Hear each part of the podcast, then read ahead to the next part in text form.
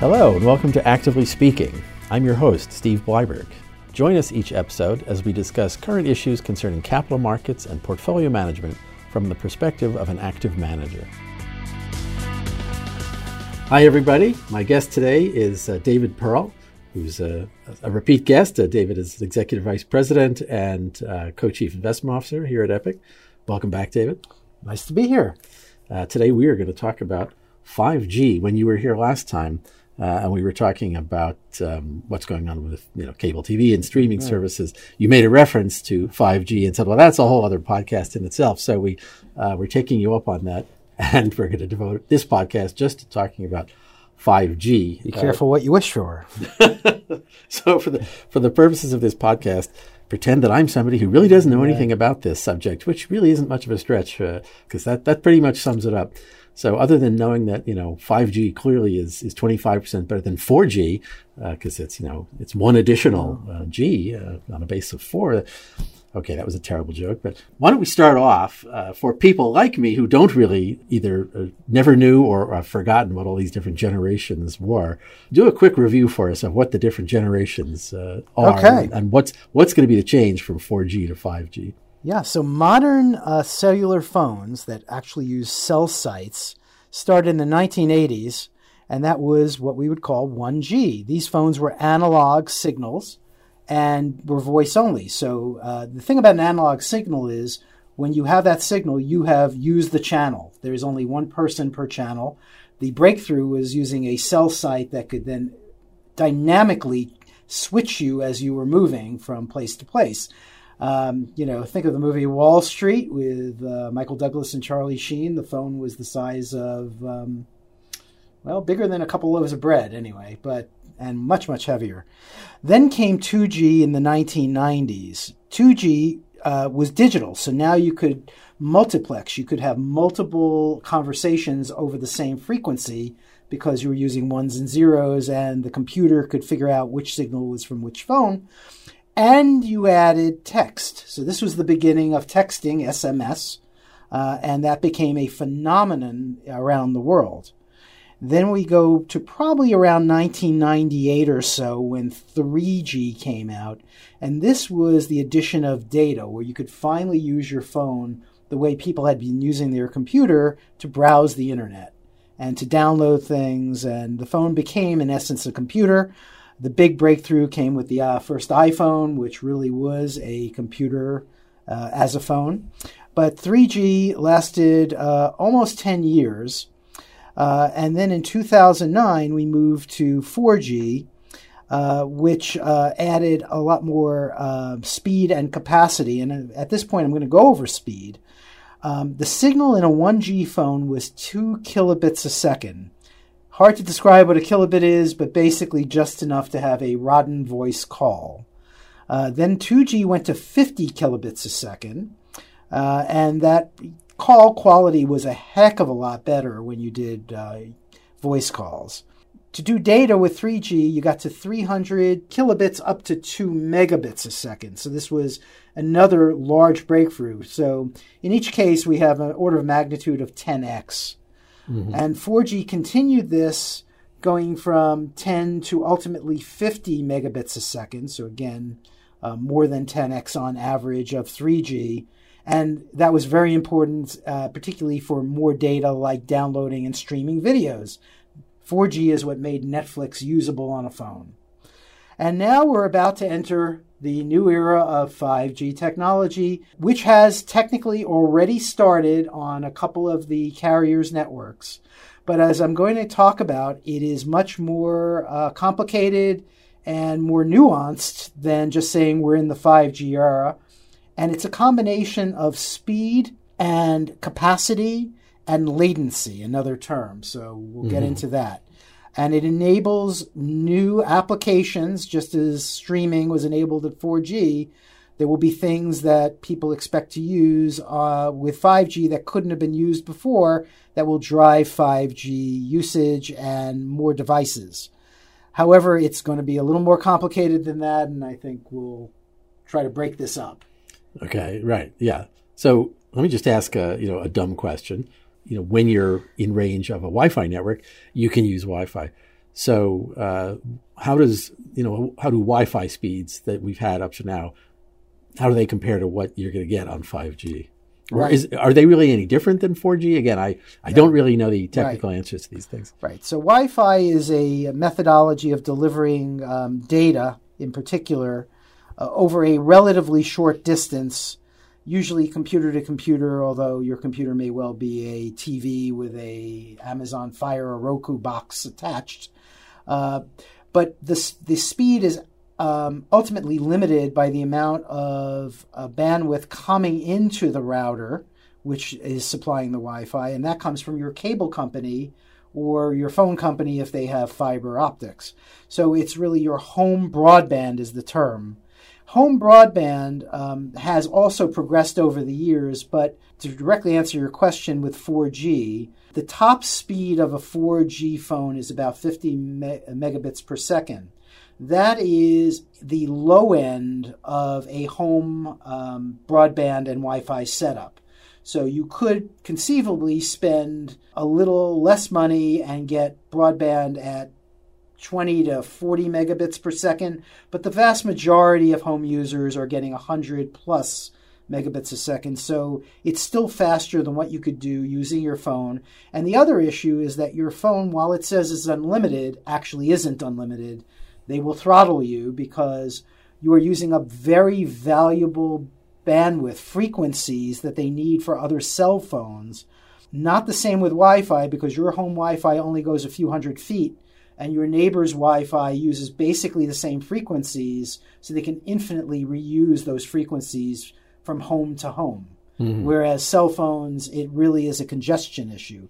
5G will actually lessen that to some degree. Right. So I get so the point of my question, Yeah. I guess, is you know, today even with 4G, when people have access to Wi-Fi, like oh, I'd rather use the Wi-Fi. Will 5G change that? Where people Yes. say, well, I don't, I don't need Wi-Fi. 5G is, is better. So I didn't talk about the speed for 5G. Right. So 4G was 10 to 50 megabits a second. 5G is going to vary from a low of 30 megabits a second, so pretty much the same, but all the way up to 2 gigabits per second. So uh, let's see, am I, that's 40x the capacity, the speed of a 4G network, uh, and faster or at least comparable to any home broadband. So with 5G, your phone really would be as fast as your Wi-Fi at home, with the proviso that your cell company will be unhappy if you try to stream every show from here to eternity uh, over your phone's frequency. It would clog up everyone else's cell phone, so they would probably throttle you and charge you. But yes, the speeds are comparable, and we're going to get into one of the big use cases, one of the big apps, applications for 5G is to replace uh, cable home broadband with wireless home broadband. Okay. So you said three issues: the speed, capacity, and uh, latency. Latency. So let's turn to capacity. Yeah. So, you know, one of the problems with cell phones historically has been that the more users, the more cell towers and antennas you need because there are only so many frequencies. So, the way to have more users is to divide up the spaces. You have the same frequency, but you use them twice as much if you have two towers dividing the population. So, it's caused a lot of capex as this grew. Now, 5G is much more efficient at splitting each frequency because, again, every time you're using a phone, you have a signal between your phone and the tower, and that signal is limited. There's only so much spectrum. It is literally like owning land. They don't make any more, and you have to um, buy it. Uh, and each cell company has a limited supply. So these technologies have figured out impressively new ways to put more and more users on the same frequency at the same time to increase capacity. So 5G has something like a, a again more than a 10x up to 40x higher capacity. This is incredibly important, not so much because we're going to have many more cell phones per person, but because of the Internet of Things. When suddenly 40 devices in your home want to talk at the same time to some cloud computer, and they have to have some connection active. So it can only be enabled through 5G. 4G would be overwhelmed by this. Okay. Uh, and finally, latency. So what does that mean? Uh, latency is the the time it takes to send a signal back and forth. And it is an inherent issue um, for all of these technologies. Uh, 4G uh, has a 20 to 30 millisecond delay when you talk, and it's faster going downstream to you, to you than upstream. 5G is essentially uh, synchronous. It's, it's the same up and down, and it can reduce from 20 to 30 down to 10 to as little as one millisecond. Now, for most of us, we're never going to notice this, truthfully, when you're loading a web page or doing a voice call. But think of an application like cloud gaming. You can now have the possibility of using your cell phone the way you'd use a console controller, and the cloud will be your computer. And because the reaction time between you pressing your phone button and the um, screen and the player on the other side of the world playing you is less than one millisecond, it will actually look like you're in the same room. Mm-hmm. And that was not possible with the 20 to 30 millisecond delay. So latency is very important. The other very important reason for this is autonomous vehicles. That in order to have a car be autonomous, yes, it will have to have a lot of processing on board, but for many of the things that a car will sense, it will be having to talk to computers all over the country and particularly locally. There should, in a longer term, be computers in the light signal, the green and yellow light, uh, also some traffic monitors that tell the car what to expect. And it has to be in constant contact with these and other computers to drive the car safely. So that uh, latency is only overcome using 5G technology. Got it. Before we recorded this, we were chatting a bit about this, and uh, you were discussing some of the sort of technical issues uh, that plague 5G, that having to do with uh, trade-off between the frequency and power, and the fact that the signal, because of the frequency is and the wavelength, faces certain physical obstacles. Truly well said. So to elaborate on what Steve said, it is a lot more complicated than most people think. There is a trade-off, and this is just physics between the wavelength or frequency is the inverse of the wavelength and the amount of energy it carries and the distance that the signal will go. So it's a trade off between power and distance in particular. The, the lower the frequency or the longer the wavelength, the further the signal will go and it will penetrate objects like buildings. So if you wanted to have the maximum coverage for cell signal, you would use low frequencies, and most of our carriers use these frequencies. They're around 600 megahertz to 800 megahertz. There's a mid band that goes from 2 gigahertz to 4 or 6 gigahertz.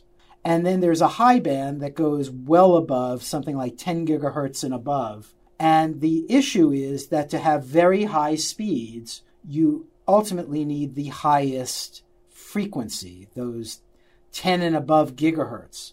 But those are the frequencies that go shorter distances, as little as a mile, and are interrupted by physical objects, even leaves and snow. And so the carriers have been working for years with the technology to get an optimal balance between speed and distance. So, in other words, um, one of the carriers has said they already have a nationwide 5G network. That is technically true but it's using 600 megahertz, the very low frequency band. And so it goes a very long distance. That's why they can claim that nationwide coverage. But the average speed will only be 30 to 200 megabits a second. On average, it'll be 25% faster than 4G distance to distance, but not so much that you're really going to care as a consumer. So 5G in that respect is a little more of a marketing gimmick yes, it's coverage and yes, it's 5G, but you won't have a heck of a lot of advantage over 4G. To have that big speed, one to two gigabits a second, something where, you know, again, you can do new things like gaming, uh, autonomous vehicles will send a lot of data back and forth. You're going to need a higher band. The problem with this is there's very little of this spectrum available to the cell phone carriers. In fact, they are still trying to get it back from things like the military, and this is still being worked on actively to basically reacquire these frequencies. So one of them is working on 28 gigahertz and 39 gigahertz. It will be in the current generation of 5G phones. And those will have very high speeds, But at the moment, that carrier, I will not name them, only has about 30 locations in the country, and again, the distance is only about a mile, where you can get these kinds of speeds. Mm-hmm. And they would have to have a heck of a lot of towers given the one mile radius of this frequency. So, you know, that's the trade off we're going to see. So, for most practical purposes, a true 5G high speed network is still a few years out. Uh, not so much because of the technology, it's because of the lack of frequency and the amount of capital expenditure to build the amount of towers given the limitations of that frequency. Uh, okay, so you, you said before that uh, the ultimate goal or, or, plan for this is to ultimate for it to replace cable internet service at home. Talk about that. And, and you've got companies like Verizon who, you know, how does this trade off work for them? They, they're in both sides. Right. They're on both sides of that trade. Right.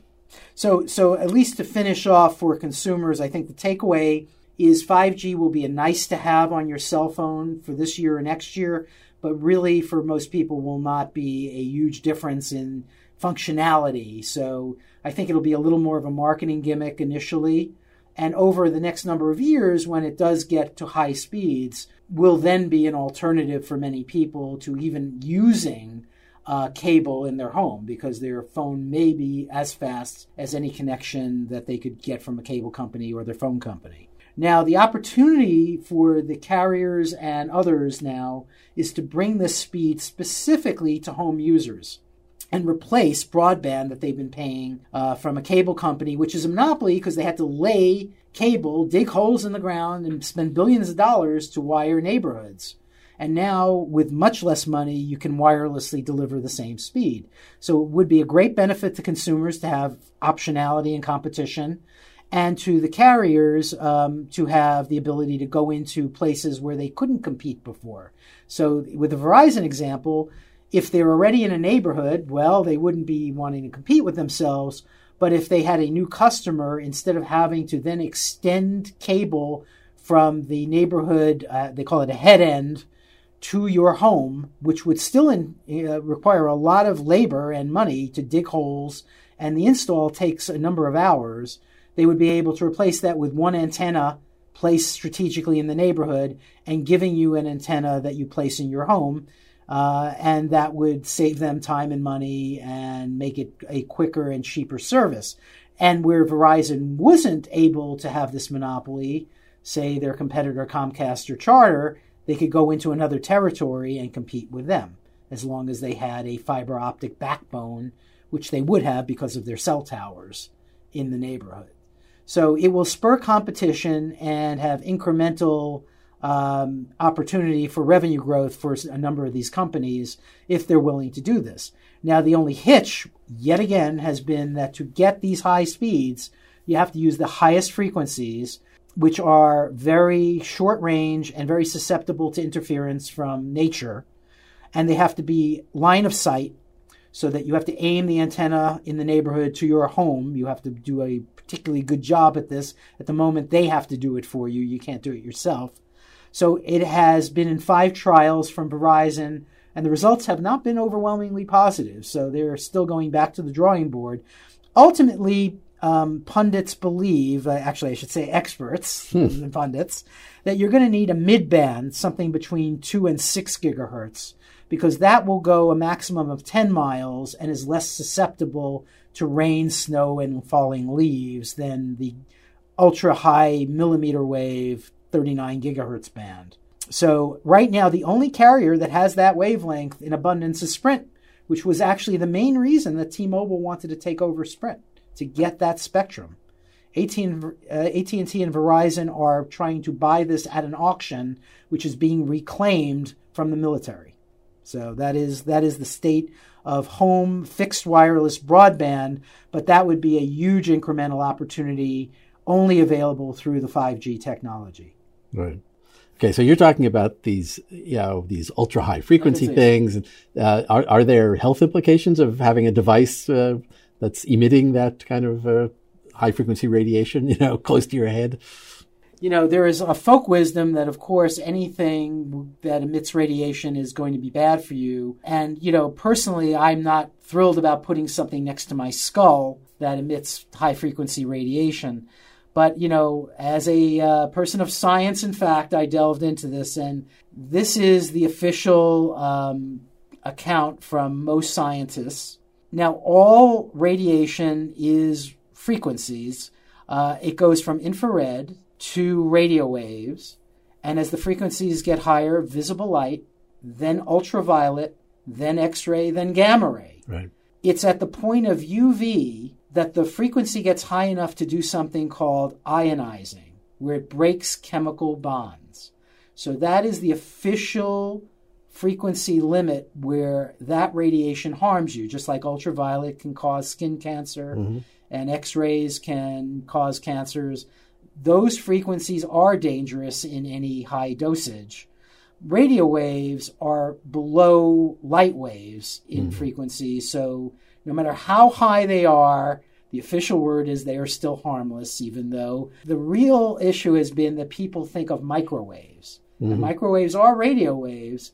And just like I told you that these millimeter waves, 39 gigahertz um, 5G broadband, yeah, get stopped by objects like leaves and rain, that's the point of a microwave. They tuned a high frequency wave that gets stopped by water. It heats up the water mo- molecules, and that's what how a microwave oven works.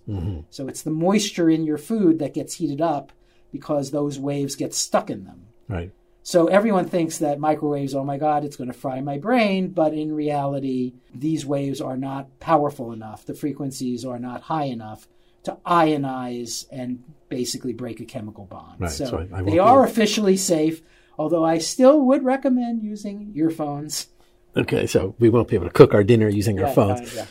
So I know we don't even we're not even really up to 5G yet. It's still, as you say, uh, they're still perfecting the technology. Is there thought out there somebody about what would a 6G look like? And I'm sure it's being worked on, but to be fair, 5G really is an evolution of 4G technology. It's not as if they changed the algorithms. You know, the big breakthrough was really going to 3G and 4G, uh, where, again, you had the signal. Every connection would take up the whole signal, and then they figured out how to multiplex, how to put multiple conversations on the same frequency at the same time. One of them used time division. It would actually split up your call over every couple milliseconds, but you wouldn't notice it. Right. But then to get even more capacity, the way to do it was called code division multiplexing, which uses cryptography.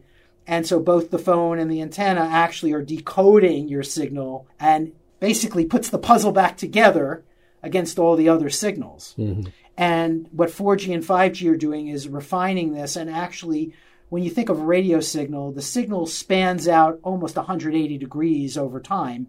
You don't really point it in a direction and it doesn't go straight in that direction. It fans out. So a lot of your signal is lost, and these new technologies can reclaim the signal even if it bounces off objects.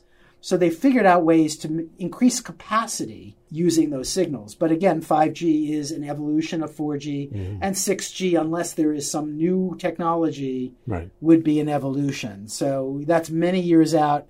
5G, you know, in general, these have lasted about 10 years. right, And in this case, like I say, while 5G technically is available today, it probably won't hit its stride for two years or more. So, you know, even getting 5G to work the way people think it should will be a long, a multi year cycle. okay. So as you say, no reason to necessarily rush out and buy that 5G phone quite yet. Although they're going to look really great. Yes, well, particularly if you live in Seattle or other rainy cities. Okay, well, I've certainly learned a lot today, uh, Dave. Thanks for thanks for joining us, Thank you very much. it's a pleasure. uh, and we'll talk to you again soon. Thanks. Remember to subscribe to Actively Speaking on Apple Podcasts, Spotify, or Google Play. You can find all of our previous episodes and additional content on our website, www.eipny.com. The information contained in this podcast is distributed for informational purposes only and should not be considered investment advice or recommendation of any particular security, strategy, or investment product. Information contained herein has been obtained from sources believed to be reliable, but not guaranteed. The information contained in this podcast is accurate as of the date submitted, but is subject to change. Any performance information referenced in this podcast represents past performance and is not indicative of future returns. Any projections, targets, or estimates in this podcast are forward looking statements and are based on Epoch's research, analysis, and assumptions made by Epoch. There can be no assurances that such projections, targets, or estimates will occur, and the actual results may materially be different. Other events which were not taken into account in formulating such projections, targets, or estimates may occur and may significantly affect the returns or performance of any accounts and or funds managed by Epoch. To the extent this podcast contains information about specific companies or securities, including whether they are profitable or not, they are being provided as a means of illustrating our investment thesis. Past references to specific companies or securities are not a complete list of securities selected for clients, and not all securities selected for clients in the past year were profitable.